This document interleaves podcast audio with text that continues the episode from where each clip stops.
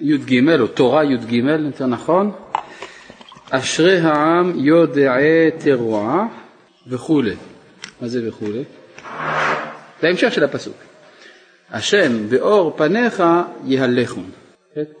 אשרי העם יודעי תרועה, השם באור פניך יהלכון.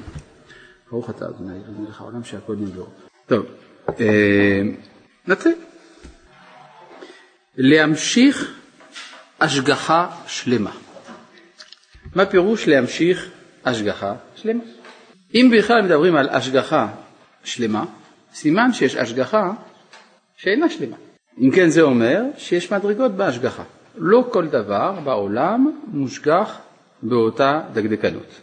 יש דברים שההשגחה עליהם היא השגחה פרטית לפרטי פרטים, ויש השגחה שאיננה שלמה כל כך, לא לפרטים, או לפעמים אולי גם מחוסר השגחה בכלל. אם כך, ההשגחה היא מדורגת. דבר נוסף, אנחנו גם מבינים שאפשר להמשיך השגחה, זאת אומרת שיש בידינו לפעול שתהיה יותר השגחה, או חלילה לפעול שתהיה פחות השגחה. מהי ההשגחה? אפשר להסתכל, להשגיח על משהו, זה להסתכל עליו. כלומר, כשאומרים הקדוש ברוך הוא משגיח, הכוונה שהוא סופר אותי. יש מי שסופרים אותו, יש מי שלא סופרים אותו. אם סופרים אותי, אני מושגח, לא סופרים אותי, אני לא מושגח. מה פירוש מושגח? אין הכוונה שאני מוגן. ההפך, יכול להיות שדווקא בגלל ההשגחה, אז האדם דווקא חוטף. איך כתוב בנביא, רק אתכם ידעתי מכל משפחות האדמה, על כן אפקוד עליכם את כל עוונותיכם. כלומר, כאילו שהקדוש ברוך הוא אכפת לו יותר מן העוונות של ישראל מאשר מהעוונות של הגויים, ולכן כשישראל עושים עוונות הם חוטפים. מה שאין כן האומות שחוטפים פחות, אם בכלל. אז אם כך שההשגחה זה דווקא אומר שיהיה לך טוב, יכול להיות שיהיה לך רע, כן? אבל בסוף, מחר, יהיה טוב, כן? מחר יהיה טוב, היום יהיה טוב, ואולי גם מחר. עכשיו, אה, אולי. עכשיו, הרעיון הזה, אם כן, של ההשגחה המדורגת הוא רעיון מאוד גדול, הוא ענק. זה בא לומר שההשגחה זה לא אוטומטי. בניגוד לדעה המקובלת, במיוחד בהשפעתה של תורת החסידות, וכאן אנחנו רואים שרבי נחמן הולך בכיוון שהוא לא הכיוון החסידי הקלאסי, אלא הכיוון החסידי הקלאסי שסבור שיש השגחה פרטית על כל דבר ודבר. למשל, הבעל שם טוב, כמפורסם, אמר שיש השגחה פרטית על המסלול של כל עלה, על היכן ייפול העלה, אם הוא נופל כאן או נופל כאן, יש השגחה בדבר. הרמב"ם וכמעט כל הראשונים סבורים ההפך. שההשגחה היא פונקציה של ההשכלה. ככל שאדם משיג, ככל שבכלל יש השגה יותר גדולה בחוכמה, כך יש יותר השגחה. לפי זה מלאכי מעלה, גלגלי הרקיע, שהם משיגים את הקדוש ברוך הוא בידיעה שלמה יותר מזו של האדם, אז הם מושגחים תמיד. האדם שהוא עשוי להשיג את דעת השם, גם עליו יש השגחה, אבל זה תלוי. מאחר ויש לאדם בחירה חופשית אם להשכיל או שלא להשכיל, אם להיות צדיק או שלא להיות צדיק חלילה, לכן גם ההשגחה על האדם משתנה. על בעלי חיים אין השגחה פרטית. יש השגחה כללית, כלומר הקדוש ברוך הוא רוצה שיהיו חתולים בעולם. אז מה עושה הקדוש ברוך הוא? דואג לזה שיהיו חתולים. האם אותו חתול פלוני יידרס או שלא יידרס? אין השגחה. יש חתולים שנדרסים, יש חתולים שניצלים מדריסה, אומר הרמב"ם, אין כאן השגחה פרטית. אבל אם יישאר רק זוג חתולים בעולם, או חתולה בהיריון אחת בעולם, תהיה השגחה פרטית עליה, משום שהיא המין כולו, היא החתולים שבעולם. ולכן יש הכרח להשגיח על אותה חתולה בתור השגחה סוגית, השגחה מינית, זה המין כולו. אבל באופן פרטי, סתם ככה, סתם חתול אין השגחה, אלא אם כן, החתול הזה יש לו שליחות מיוחדת עבור האדם, שזה גם יכול לקרות. כן? והחתול זה רק דוגמה, זה לא בגלל שזה בהמה טמאה, כי גם על חיה כשרה אין השגחה פרטית, למשל על ג'ירפה, אף על פי שזו חיה כשרה, בכל זאת אין השגחה פרטית. אבל יש השגחה שתהיינה ג'ירפות בעולם כל זמן שהקדוש ברוך הוא מעוניין בקיום המין הג'ירפי. ברור? אם כן, כך גם על האדם, וזה חוזר כאן דברי רב נחמן, יש שאלה כיצד יש להמשיך השגחה. כלומר להמשיך הכוונה למשוך, להביא לשפע של השגחה על האדם. איך עושים את הדבר הזה? כי יש מצבים של היעדר השגחה. כשיש היעדר השגחה, כוחות ההפקר שולטים בעולם. ואז יוצא שיוכל לקרות בדרך מקרה, שאדם שאיננו מושגח יזכה בפיס. איך זה יכול להיות? ברור, חוקי הפיס, חוקי ההפקר, מאפשרים בפוקס, בשלוף, במקרה, לזכות במיליון דולר. ברור, זה אפשרי, אבל זה בלי השגחה. לעומת זה, מה? יכול להיות אדם שהוא מושגח ישירות על ידי הקדוש ברוך הוא, ואז הוא בדיוק קנה את הכרטיס הזוכה, אבל מה? נפל לו לאש. זה היה בהשגחה. כן? כלומר, הוא הפסיד דווקא, כן? אבל כי הייתה השגחה מיוחדת שרצה שהוא לא יזכה. יכול להיות עוד יותר טוב, שהוא גם מושגח שיזכה. יש אפילו מצב שאדם מתפלל לפני ריבונו של עולם, יהי רצון לפניך שאני אזכה בפיס. והוא מתחנן, והוא מסביר לקדוש ברוך הוא, אני אעשה עם זה רק מצוות, רק דברים טובים. וכי אינני ראוי לכך, וכל מלאכי מעלה מצטרפים לתפילתו, ואומרים לריבונו של עולם, ריבונו של עולם, אתה יודע שאותו אדם ראוי הוא, ענה לתפילתו. אומר ריבונו של עולם, אני מוכן, אבל הוא לא קנה כרטיס. טוב, אז יש לפעמים גם דרכים שצריך לקנות את הכרטיס. אז זאת השאלה שאנחנו עסוקים בה כאן. רשע וטוב לו, האם זה השגחה פרטית? תלוי, לפעמים כן, לפעמים לא. צריך לבדוק איזה סוג רשע זה. כן. אה, להמשיך השגחה שלמה. עכשיו אנחנו מבינים את הרקע של המילים הפשוטות האלה. להמשיך השגחה שלמה, יש פה עולם שלם מאחורי האמירות האלה.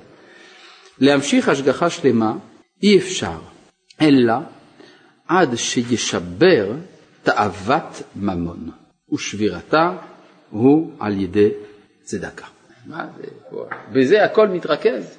הכל תלוי בתאוות ממון, ואם האדם שובר את תאוות הממון ולצורך זה הוא נותן צדקה, בכך הוא יוצא מהיעדר השגחה ומושגח.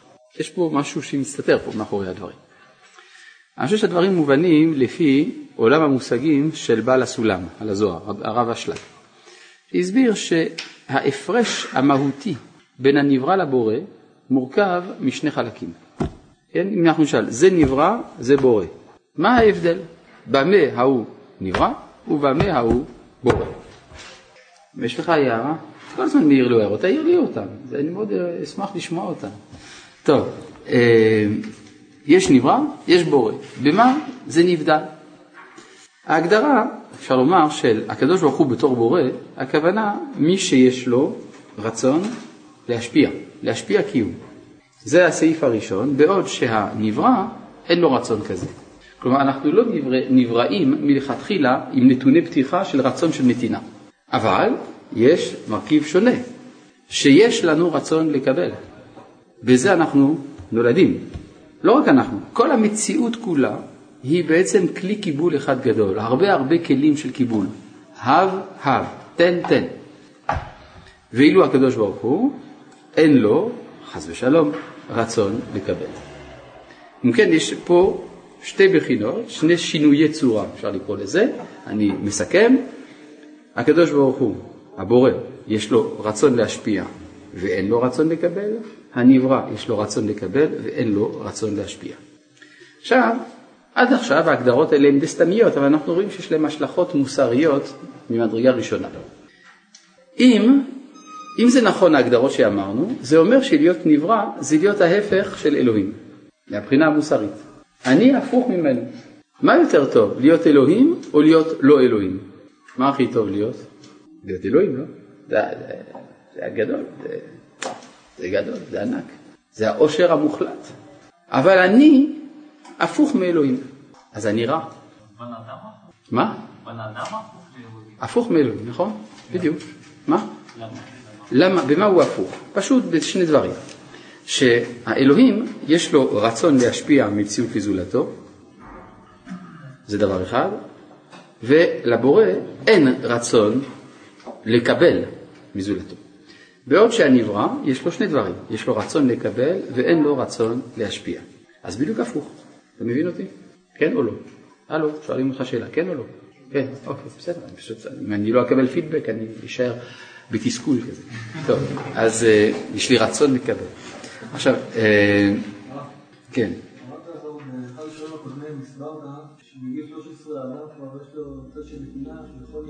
כן, אז יש אסטרטגיה שלמה איך מתקנים את זה. אני מדבר פה על נתוני הפתיחה. נתוני הפתיחה הם בעייתיים. אני כנברא הפוך מהבורא, וכיוון שאני הפוך, אז אני רע. אני רע בהגדרה. ואם אני רע, אז ברור שאין יחס ביני לבין הבורא, לכן השגחה גם לא תהיה. אז מה אני אעשה כדי להמשיך השגחה שלמה? הנה זה השאלה. הנה רבי נחמן אומר, אתה צריך לשבר את תאוות הממון. מה זה תאוות הממון? הרצון לקבל.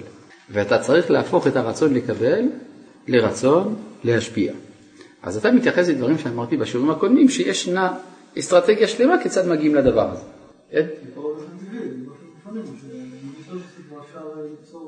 אמרתי אה, שבגיל 13 יש נתונים טבעיים להשפעה. השאלה מה אני עושה עם זה, כי הרי יש לי בחירה חופשית. אני יכול להשתמש בכוח של ההשפעה דווקא כדי לקבל. ואז יש מאבק החל מגיל 13. טוב? ואז אפשר להיות או צדיק או רשע, מגיל 13 ואילך. אז אם כך, אה, ברור, עכשיו זה מובן מאוד, מדוע שבירת תאוות הממון היא כל כך מרכזית. כי בתאוות הממון אני קונה לא רק הנאה ספציפית, כמו בהנאת האכילה או בהנאות הבשר, כל מיני הנאות שהן נקודתיות. בממון אני קונה את כוח הקנייה. הרי עם כסף אפשר לקנות כל דבר. הכסף הרי הוא וירטואלי, אין לו מצד עצמו ערך. מה אפשר לעשות עם חתיכת זהב? מקסימום אפשר לסדר שולחן רעוע, או לשים את זה כדי לשמור על ניירות שלא יעופו באוויר. אבל זה אותו דבר עם אבן. כמה כבר עולה אבן? זאת אומרת שהכסף, הערך שלו הוא מצד מה שאפשר לעשות בו, כלומר, מה שאפשר לקנות איתו, כוח הקנייה. ולכן תאוות הממון היא התאווה לתאווה. אני מתאווה ליכולת לקבל עוד יותר. אם אני מצליח לשבור את הנקודה הזאת, נת... התהפכתי, התהפכתי ממי שרוצה לקבל למי שרוצה להשפיע. ואז יש דבקות בבורא, ומתוך כך גם שפע של השגחה, זה מובן. עכשיו הכל ברור. אז עכשיו בואו נקרא שוב את דברי רב נחמן, להמשיך השגחה שלמה אי אפשר אלא עד שישבר תאוות ממון, ושבירתה הוא על ידי צדקה. אני הארכתי במשפט הזה, כי אם אנחנו מבינים את המשפט הזה, כל מה שבא אחר כך מובן. כי כל מה שבא אחר כך, רב נחמן השתמש בכל מיני משלים ובכל מיני אסוציאציות כדרכו בקודש, אבל זה בעצם בא להסביר את מה שאמרנו במשפט הזה. ברור? טוב. אז בואו נמשיך. כי איתה בזוהר פנחס דף רכ"ד עמוד א', רוחה נחית לשכך חמימה דליבה, וחד נחית רוחה ליבה מקבל בחברה דניגונה דלבאה. עכשיו הכל ברור. אה, אתה רוצה שנתרגם, לאיזה שפה? בעברית, בסדר. אז בואו נראה. רוחה נחית, כלומר רוח יורדת, כן? נחית זה יורד. רוח, רוחה נחית, רוח יורדת, לשכך, מה זה לשכך? לשכך. כלומר ל, להמתיק, לעשות, לרכך. חמימה דליבה, את חום הלב. כלומר הלב חם מדי, ואז צריך להביא רוח שתקרר אותו. ואחד נחית רוחה, כשיורדת הרוח, ליבה, הלב, מקבל ל, מקבל אותו, בחדווה דניגונה דלבאה, בשמחה של מנגינות הלוויים. כל כך מבסוט הלב, שהוא קיבל עכשיו רוח שמשככת את חמימותו. זה נראה בכלל לא קשור לנושא שלנו, נכון? אז הוא יסביר שהזוהר מתכוון בדיוק למה שאמרנו. למה? הוא אומר פשוט, רוחה, הרוח הזאת שבאה, זה בחינת צדקה. הצדקה באה, שהוא רוח נדיבה. הנדיבה, משון נדיבות. על ידו מקררין חמימות, תאוות ממון. כלומר, חמימות הלב זה תאוות הממון, ורוח זה הצדקה. ומה הוא אמר לפני כן? שהצדקה משברת תאוות ממון. הנה, זה מה שכתוב בזוהר. רוחה נחית, לשכך, חמימה דליבה. פשוט. חמימות הלב זה תאוות ממון. כן. איפה איך אני יודע? הוא יסביר את זה. הוא יביא הוכחות לזה. וזה בחינת יבצור רוח נגידים. יבצור הכוונה ללקט, כן? כלומר ברגע שבוצרים, אז הענב מפסיק את יניקתו, הענב מפסיק את יניקתו מן הגפן. אז יבצור רוח נגידים, כאילו הרוח, דהיינו רוח הצדקה, בוצרת את הנגידים. מה זה נגידים? שהרוח ממעט תאוות הנגידות והעשירות. נגיד זה אדם עשיר. אז צריך, ויש לו חמימות של תאוות ממון. ניגונה דלוואה זה בחינת משא ומתן באמונה ששמח בחלקו ואינו אץ להעשיר. כן? ניגון הלוויים זה משא ומתן מתוך הסתבכות בחלקו. מה? איך זה? באמת, אני לא יודע, עד שאני לא אקרא את ההסבר של רב נחמן, מאיפה הוא לקח שהניגון זה משא ומתן. הנה כתוב, כי הנגינה זה המשא ומתן. כמו שכתוב, שאו זמרה ותנו, טוב? שאו ותנו, משא ומתן. אז מה עושים במנגינה? זה משא ומתן. שאו זמרה ותנו טוב. חדווה, וכתוב שהוא מקבל בחדווה, נכון? כך כתוב בזוהר. זה ששמח בחלקו. אז ניגונה בחדווה זה משא ומתן מתוך שהוא שמח בחלקו. פשוט. וזה בחינת קטורת, שמקשר חימום הלב עם הרוח. כי הרי קטורת זה בא מהארמית קיטרה. מה זה קיטרה בארמית? קשר. נכון? קיטרה בארמית זה קשר. אז אם אתה מצליח לקשר את הרוח המקררת, שזה הצדקה, עם חמימות הלב, שזה תאוות הממון, אז הקטרת קטורת. וזה קטורת ישמח לב. וזה בחינת ישימו קטורה באפיך. שעל ידי בחינת קטורת הנ"ל נתבטל בחינת בזיעת אפיך תאכל. כן, אדם שיש לו תאוות ממון, אז יש לו זיעת האף. בזיעת אפיך תאכל לחם. אז כיוון שכתוב ישימו קטורה באפיך, סימן שהקטורת משככת את האף, שזה תאוות הממון. וזה בחינת, אז כן, אתם רואים שכל מה שקראנו עכשיו זה בעצם צופן. זה צופן שחוזר על המשפט הראשון. המשפט הראשון היה שכדי לזכות, כדי להמשיך השגחה שלמה, צריך לשבר תאוות הממון, ואת זה עושים על ידי צדקה.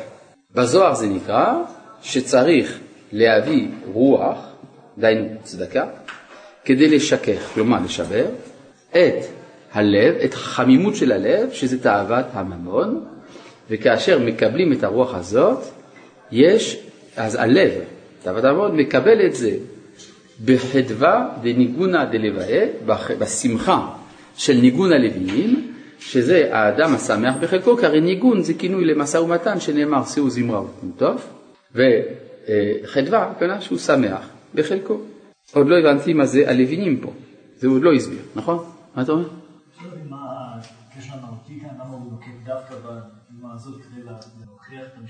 למה הוא משתמש בפסקה הזאת של הזוהר? לכאורה הוא אמר את העיקרון, בשביל מה הוא צריך להביא את המשפט של הזוהר שהוא כל זה מסובך ולעשות אותו למשלים. אה, בגלל שעל ידי זה יוסברו דברים אחרים בהמשך.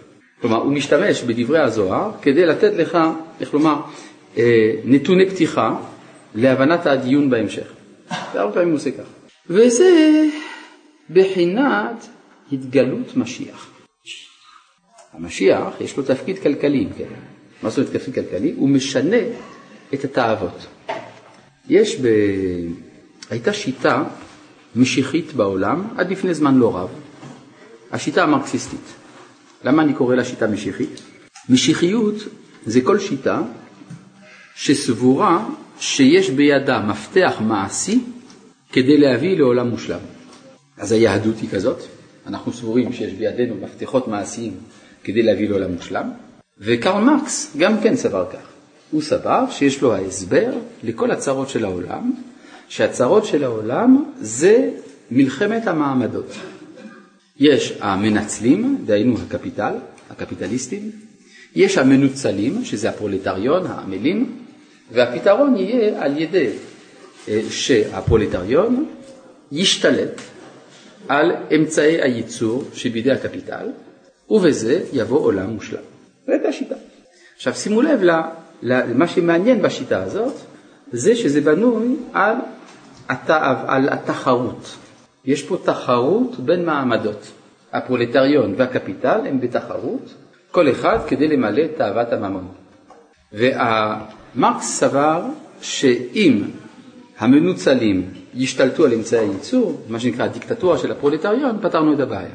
מה שרב נחמן כאן אומר זה משהו אחר, צריך לשנות את עצם התחרות. כלומר, כאשר יש צדקה, גם אין תחרות. אין תחרות, אז ממילא אין מלחמה. ואז אפשר אולי יגיע לקומוניזם טבעי, אבל הוא לא יהיה מתוך כפייה פוליטית, אלא הוא יהיה תוצאה של עצם השינוי של לב האדם. זה משהו שצריך לשים לב אליו, כי הוא קרוב לרעיון המרקסיסטי, אבל מתוך מוטיבציה פנימית, לא על ידי השלטה של משטר פוליטי שיכפה את זה. אז זה משהו, וזה בחינת, הלום הזה, למשל הנצרות, כן, להבדיל, איננה משיחית. מדוע? משום שהנצרות איננה סבורה שהאדם יכול לשנות את גורלו, אלא כדי להצליח הוא זקוק להתערבות מבחוץ.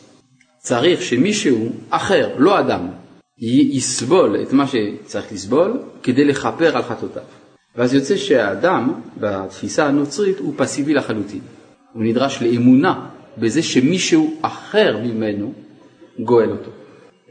אז אם כך, היהדות והמרקסיזם הם שניהם משיחיים, הנצרות איננה משיחית, לפי ההגדרה שהבאנו כאן. עד כאן מובן? טוב, אז אפשר להמשיך. וזה בחינת, אומר רב נחמן, זה בחינת התגלות משיח, שאזי, כלומר בימות המשיח, יתבטל חמדת הממון. כמו שכתוב בישעיהו, פרק ב', ביום ההוא ישליך האדם את אלילי כספו ואת אלילי זהבו, וזה בחינת רוח אפנו משיח, משיח השם. עכשיו מובן, אפנו אמרנו בזיעת אפיך, זה תאוות הממון, תאכל. אז רוח אפנו, הרוח המשככת את האף, דהיינו המבטלת את תאוות הממון, זה משיח השם. עכשיו מובן. רוח אפנו משיח השם. עכשיו מובן במובן כלכלי.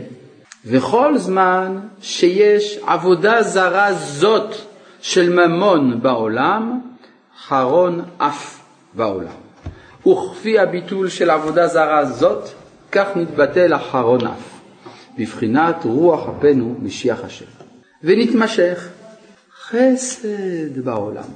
במקום תחרות יש נתינה. במקום רצון לקבל, יש רצון להשפיע. אני לא יודע. לא, זו שאלה יפה, האם זה משיח בן יוסף משיח בן דוד? מאחר ורב נחמן לאורך כל התורה הזאת לא אומר האם זה משיח בן יוסף או משיח בן דוד, אז אני מנוע מלדעת. לא, כי יש סברות לכאן וסברות לכאן. יש צדדים לכאן וצדדים לכאן. טוב, כי יש בגמרא דיון, יש פסוק שאומר, אפס כי לא יהיה בך אביון. אז כבר לא יהיו אביונים. מצד שני, כתוב באותה פרשה, כי לא יחדל אביון מקרב הארץ. אז תמיד יהיו. כן? אז השאלה היא, האם המשיח הוא בא בשביל לפתור את הבעיות הכלכליות או לא. כן? למשל, אנחנו רואים שאצל שמואל, שאמר שתמיד יהיו אביונים, המשיח ממלא תפקיד כלכלי. אצל רב שסובר שדווקא לא יהיה בך אביון, המשיח לא ממלא תפקיד כזה. אנחנו אחרי הבעיות האלה. טוב, ונתמשך חסד בעולם, בבחינת ועושה חסד, המשיכו, וכשיתגלה חסד הזה, יתמשך הדעת. חסד זה שייך לתחום החוכמה או לתחום המוסר? המוסר, נכון, נכון. זה אפילו שאלה לא מכשילה, התכוונתי באמת לתשובה הזאת. כן, החסד זה שייך לתחום המוסר, והדעת זה שייך לתחום החוכמה. אז השאלה היא, האם השגת החוכמה זה דבר שתלוי בתיקון המוסרי של האדם או לא? הפילוסופים הקדמונים אמרו שכדי להשיג חוכמה צריך גם להיות מוסרי, נכון או לא? הם אמרו, אם אתה לא תהיה מוסרי, יהיה לך קשה לעסוק בחוכמה. אבל זה לא קשר מהותי, זה קשר של, אפשר לומר, הכנה. זה מכין את זה. למשל, אם אדם כועס, אז קשה לו ללמוד, כי הוא כועס. או אם אדם יש לו גאווה, אז הוא לא יודע שהוא לא יודע. אם הוא לא יודע שהוא לא יודע, הוא לא יוכל ללמוד, כי הוא אמור להיות זה שיודע הכל. או אם הוא אוהב תענוגות, אז הוא לא ילמד, כי הוא מעדיף תענוגות. או אם הוא עצל. אז זאת אומרת שהמידות הרעות הן מעכבות את החוכמה. אבל אם אני אהיה סופר גאון, אינטליגנט מדרגה ראשונה, למרות שיש לי חלילה מידות רעות, אני יכול להתגבר, בכל זאת להשיג, להשיג, להשיג השגות בחוכמה. כך שאצל הפילוסופים הקשר בין המוסר לחוכמה הוא לא קשר מהותי, למרות שהוא חשוב.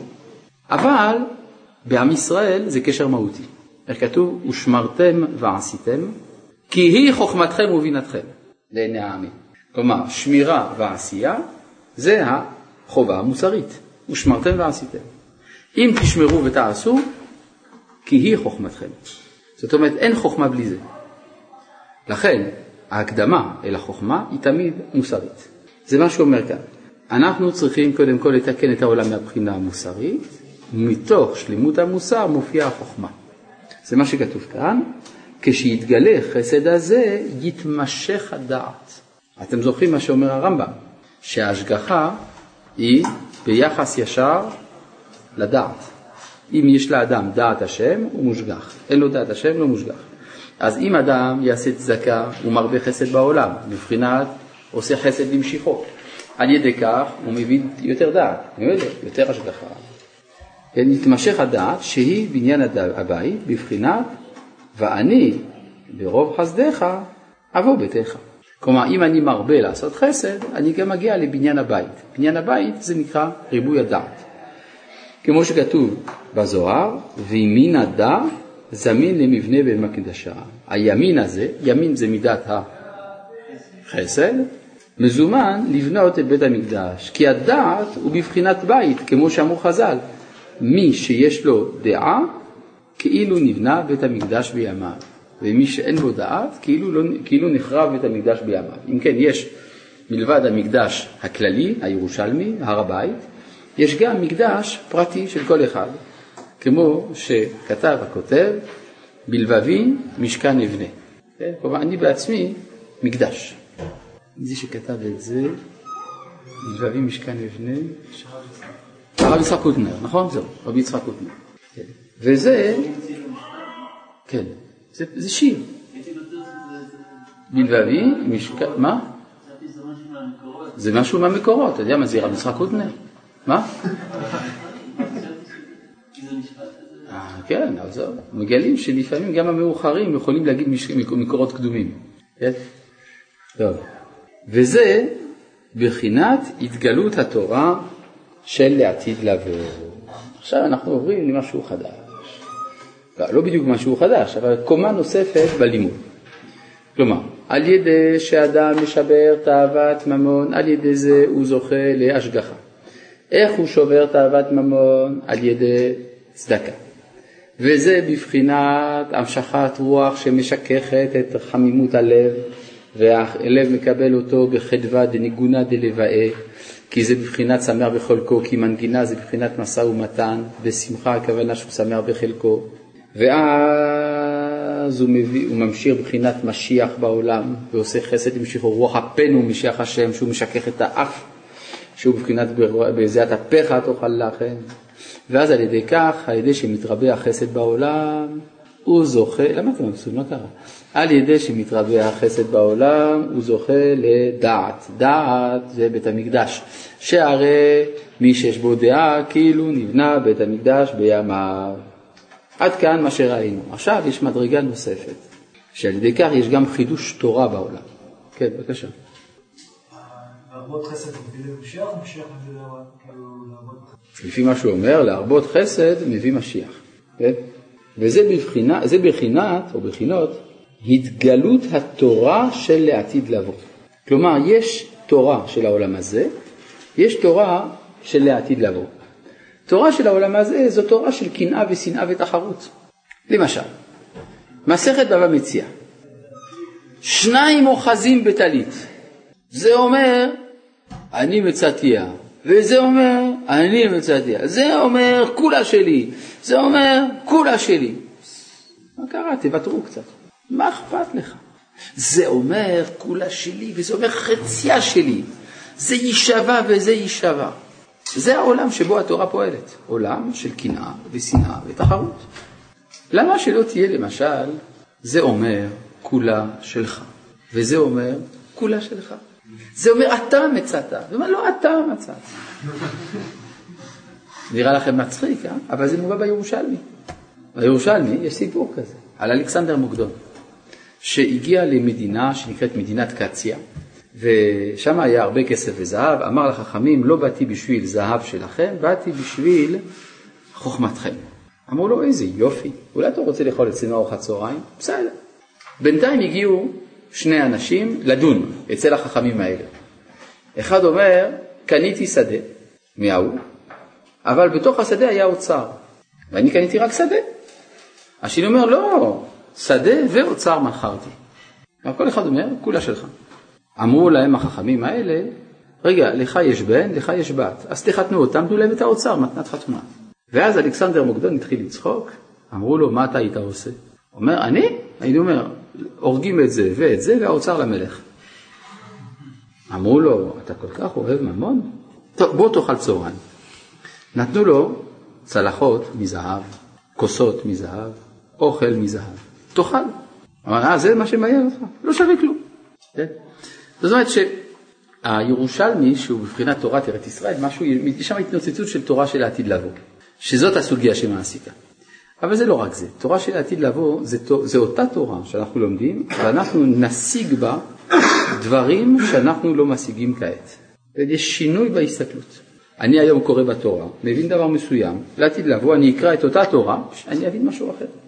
לא משהו שסותר באופן מוחלט, אבל עומק אחר לגמרי, שיאפשר גם אולי את קיום המצוות בצורה אחרת. אז זה מה שאומר כאן, וזה בחינת התגלות התורה שלעתיד לבוא. כמובן בזוהר. מי אמר לך בכלל שיש דבר כזה תורה של עתיד לבוא? מובא בזוהר. שלעתיד יתגלה אורייתא דעתיקה סתימאה. יש תורה של עתיקה סתימה. מה זה עתיקה סתימה? זה הרצון העליון. כלומר, יש בתוך הרצון של הקדוש ברוך הוא, יש רצון לפנים מרצון. זה כמו שאצל האדם, אני רוצה משהו. לפעמים אני, מה שאני רוצה בתוך מה שאני רוצה. למשל, אני אומר, אני מבקש שתעביר לי את המלח בבקשה. אז מה זה אומר? מה אני רוצה? שתעביר לי את המלח. זה מה שנראה לך. מצד האמת אני רוצה משהו אחר לגמרי. אני רוצה לדעת אם אתה מבין עברית. לכן, זה שאמרתי לך שאני רוצה את המלח, זה בעצם מסתיר רצון אחר. יש רצון לפנים מהרצון. והשאלה היא, למה אני רציתי לדעת אם אתה יודע עברית או לא? כי אני רוצה לדעת אם אפשר בכלל לתת לך תפקיד בעבודה אצלנו. כי אצלנו, אחד התנאים בשביל העבודה, זה שידעו עברית. אז בעצם זה שאני רציתי לדעת אם אתה יודע עברית, זה רק בשביל שאני צריך פקיד בעבודה. כלומר, הרצון, יש פה רצון לפנים מרצון לפנים מרצון. אז אם אנחנו חוזרים עד הרצון השורשי, הרצון השורשי הוא לא גלוי. גם בתורה שאנחנו לומדים אנחנו רואים רצון שהוא נגזרת של הרצון המקורי, אבל מה עם הרצון המקורי? זה נקרא עתיקה סתימה, כלומר הרצון הסתום. למה נקרא עתיקה? כי עתיקה זה הדבר העתיק ביותר שיש. כן, אז זאת אומרת, לעתיד לבוא יתברר מהו הרצון. זה ביטויים של ספר הזוהר, עתיקה סתימה, זה לא בעברית רגילה. אז אומר, מה? כן, כל מה שאנחנו עושים פה זה קליפות. כן, כמו שכתוב, הכל הבל. הכל הבל, אומר קהלת רבה, כל התורה שבעולם הזה, הבל היא לפני תורתו של משיח. חזק, כן? אבל צריך ללמוד את כל התורה של העולם הזה, אם רוצים פעם לזכות לתורתו של משיח. אז זה מה שהוא אומר כאן, זה בחינת התגלות התורה שלעתיד לבוא, כמובן בזוהר, שלעתיד יתגלה אורייתא דעתיקה סתימה, כי עיקר קבלת התורה על ידי השכל שהוא משה, משיח. אז אם אני על ידי הצדקה אני זוכה לדעת, אני זוכה לדעת, אז אני זוכה לדעת אמיתית, דעת אמיתית, אני זוכה גם לתורה של העתיד לבוא. אורייתא דעתיקה סתימה. כן. זה אני.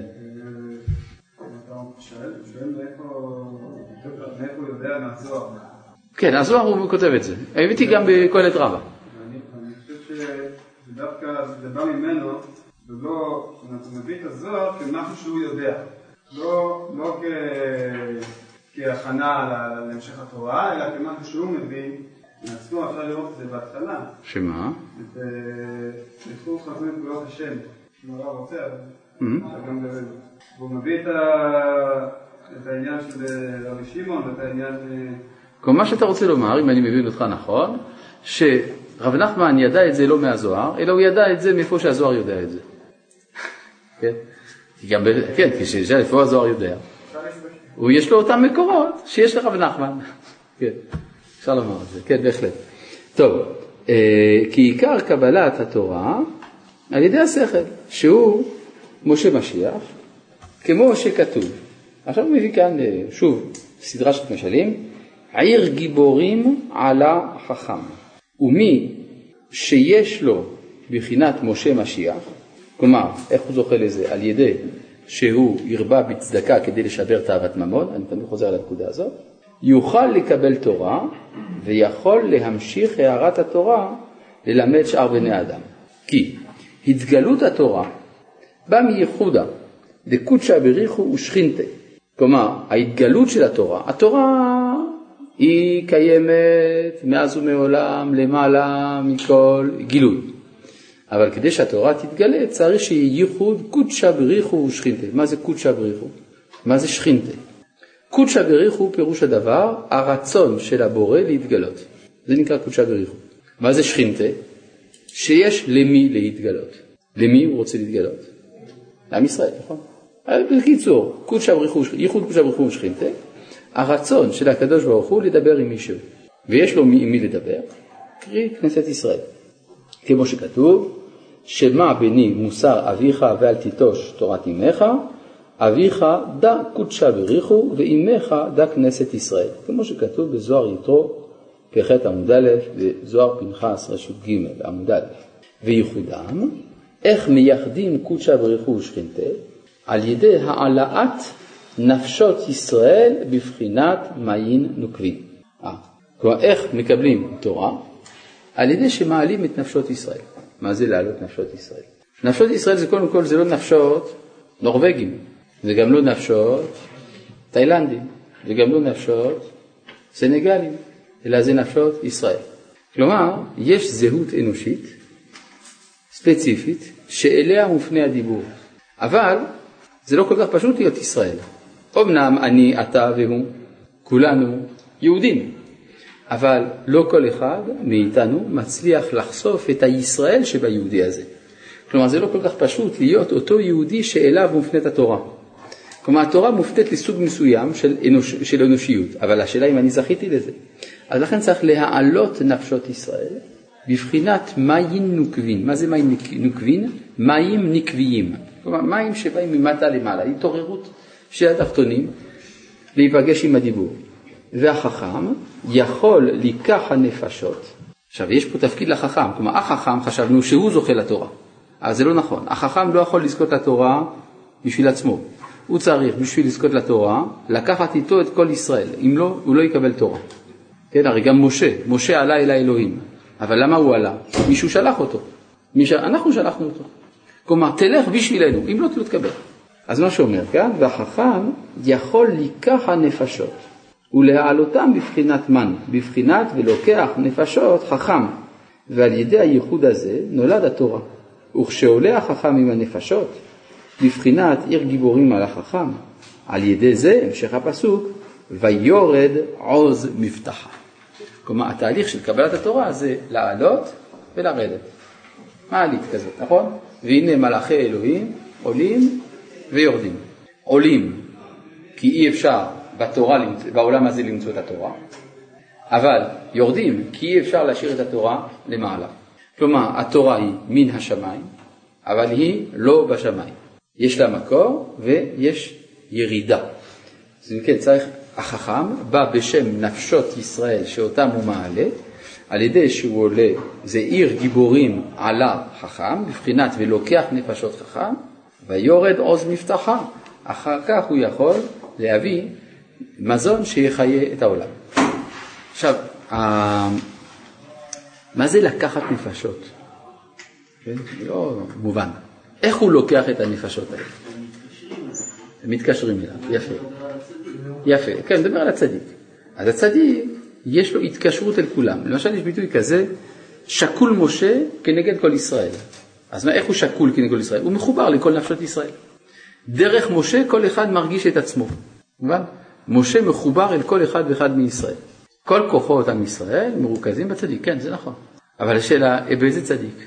הוא צריך להיות צדיק כלל ישראל. יש בפרשת חוקת, יש שני פסוקים דומים אך שונים.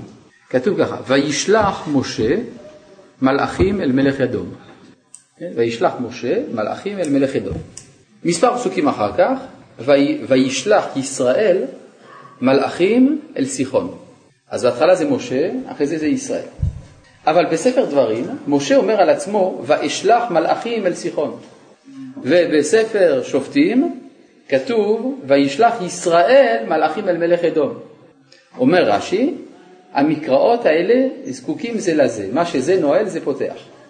ללמדך שמשה הוא ישראל וישראל הם משה, שים לב להמשך דברי רש"י, שנשיא הדור הוא כל הדור, שהנשיא הוא הכל. משפט יותר מהר"ל חב"דניק מזה, אתה מת. אז עכשיו צריך להבין, מה, מה התכוון רש"י? שנשיא הדור הוא כל הדור, שהנשיא הוא הכל. אז אם זה נכון, יש לי שאלה על זה. אז למה כשנשלחו המלאכים אל מלך אדום כתוב משה, וכאשר נשלחו המלאכים אל סיחון כתוב ישראל? אם זה לא משנה, אם זה אותו הדבר, אז בשניהם שיהיה כתוב משה, או בשניהם יהיה כתוב ישראל. או בשניהם יהיה כתוב, שניהם, משה וישראל, או משה שם ישראל, שהוא ישראל. אלא שיש הבדל בין הצדיק, נשיא הדור, כשהוא שולח אל מלך אדום, כי כשהוא שולח אל מלך אדום הוא בחוץ לארץ. וכאשר משה נמצא בחוץ לארץ יש הבלטה של הפרטיות של הצדיק, שדרכו הכל מתרכז. אבל ברגע שהוא שולח לסיחון, מלך האמורי, זה לארץ ישראל שהוא שולח. אז הפרטיות של הנשיא מתבטלת לעומת הכלל. אז מתי הוא יכול להיות כל הדור בארץ ישראל? אם הוא יודע להתבטל להערה של הכלל. הוא צריך להיות לפי זה ציוני, ברור. הוא צריך לקרוא מאמר הדור, צריך להלל ביום העצמאות, עוד כמה דברים כאלה, ברור. עכשיו, אז זה מה שהוא אומר כאן, וכשעולה החכם עם הנפשות, בבחינת עיר גיבורים עלה חכם, על ידי זה ויורד עוז מפתח. טוב, התקדמנו, אבל אז נשאלת השאלה, מהו החלק בנפש של כל אחד ואחד שהצדיק מתחבר אליו? כן, אפשר לתפוס אדם דרך השכל שלו, דרך הרגש, דרך הגוף, דרך הלימוד, דרך הדמיון. כלומר, מהו ה... מהי הטבעת בנפש של כל אחד שדרכה החכם מעלה את הנפשות? תשובה, ברצון. ונפש זה בחינת רצון. שכל אלו בני אדם הבאים לחכם הדור, כל אחד ואחד יש לו איזה רצון. והצדיק לוקח כל הרצונות ועולה עמהם. ואחר כך, ויורד עוז מבטחה בבחינת והחיות רצו ושוב. רצו בעליות הנפשות, ושוב בחזרת הנפשות עם התגלות התורה. זה מה שכתוב בספר יחזקאל, והחיות רצו ושוב כמראה הבזק. אז הרצו ושוב הזה זה הפעולה של החכם, שהוא מעלה את הרצונות. הוא משתמש ברצונות של כל אחד ואחד מישראל, הוא מגלה את הרצון האחד המתגלה בכל הרצונות האלה. זה חשיפה. ואז מכוח זה יכול לקבל את הרצון העליון, שהוא התורה של מעלה, שהוא בבחינת אורייתא דעתיקה סתימה, יכול להביא אותה לארץ. וזה שמובא בתיקוני זוהר, רצו דה נוריאל, ושוב דה מפתת שר הפנים. כן, הרי הזוהר אומר דבר מדייק, מה זה רצו ושוב? רצו זה המלאך הנקרא נוריאל. מה זה נוריאל? כן, נור, אש, עולה למעלה, זה רצו, זה נוריאל, פשוט מאוד.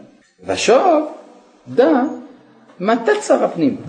מתת זה קיצור של מטטרון, רגילים לא להגיד את השם הזה עד הסוף, אז רגילים מתת. הוא נקרא שר הפנים, השר של הפנים. אז הוא אומר ככה, נוריאל, דע, נור דלוק. בחמימות תאוות ממון. עכשיו זה חוזר לזה. מה עולה למעלה? הרצון לקבל.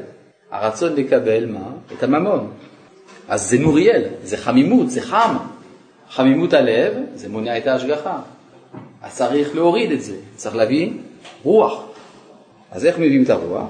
רוח של משיח.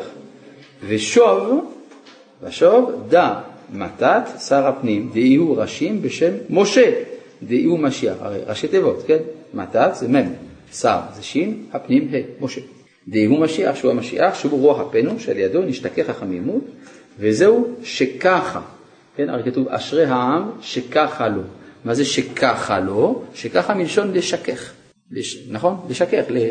לקרר קצת את החמימות של הלב. ואיך מקררים? שככה גמטריה משה, שהוא משכך אלילי כסף וזהב, רצון, דה, רצון. הרי הצדיק הוא מעלה את הרצונות, אז ניתן כאן לרוץ, כי מה זה לרצות? זה לרוץ. מה שמביא אותך לרוץ זה הרצון. כן? שהוא הנפש. ושוב, דע משה, זה משה שמקבל התורה. מה תפקידו של שר הפנים? להביא את התורה. בסדר? משה שר הפנים, מתת שר הפנים, ראשי תיבות משה, הוא משקף. הוא בבחינת רוח של מעלה. בסדר? ועל ידי המשכת התורה נמשך ההשגחה. אז יש לנו פה השג... המשכת ההשגחה בשתי בחינות, או על ידי החסד, שזה הבחינה המוסרית, אבל אחרי שמתרבה החסד, אז יש גם תוספת דעת, אז יש גם תורה שמסייעת בדבר הזה, וזה המשכה שנייה של השגחה. עד כאן להיום. שלום.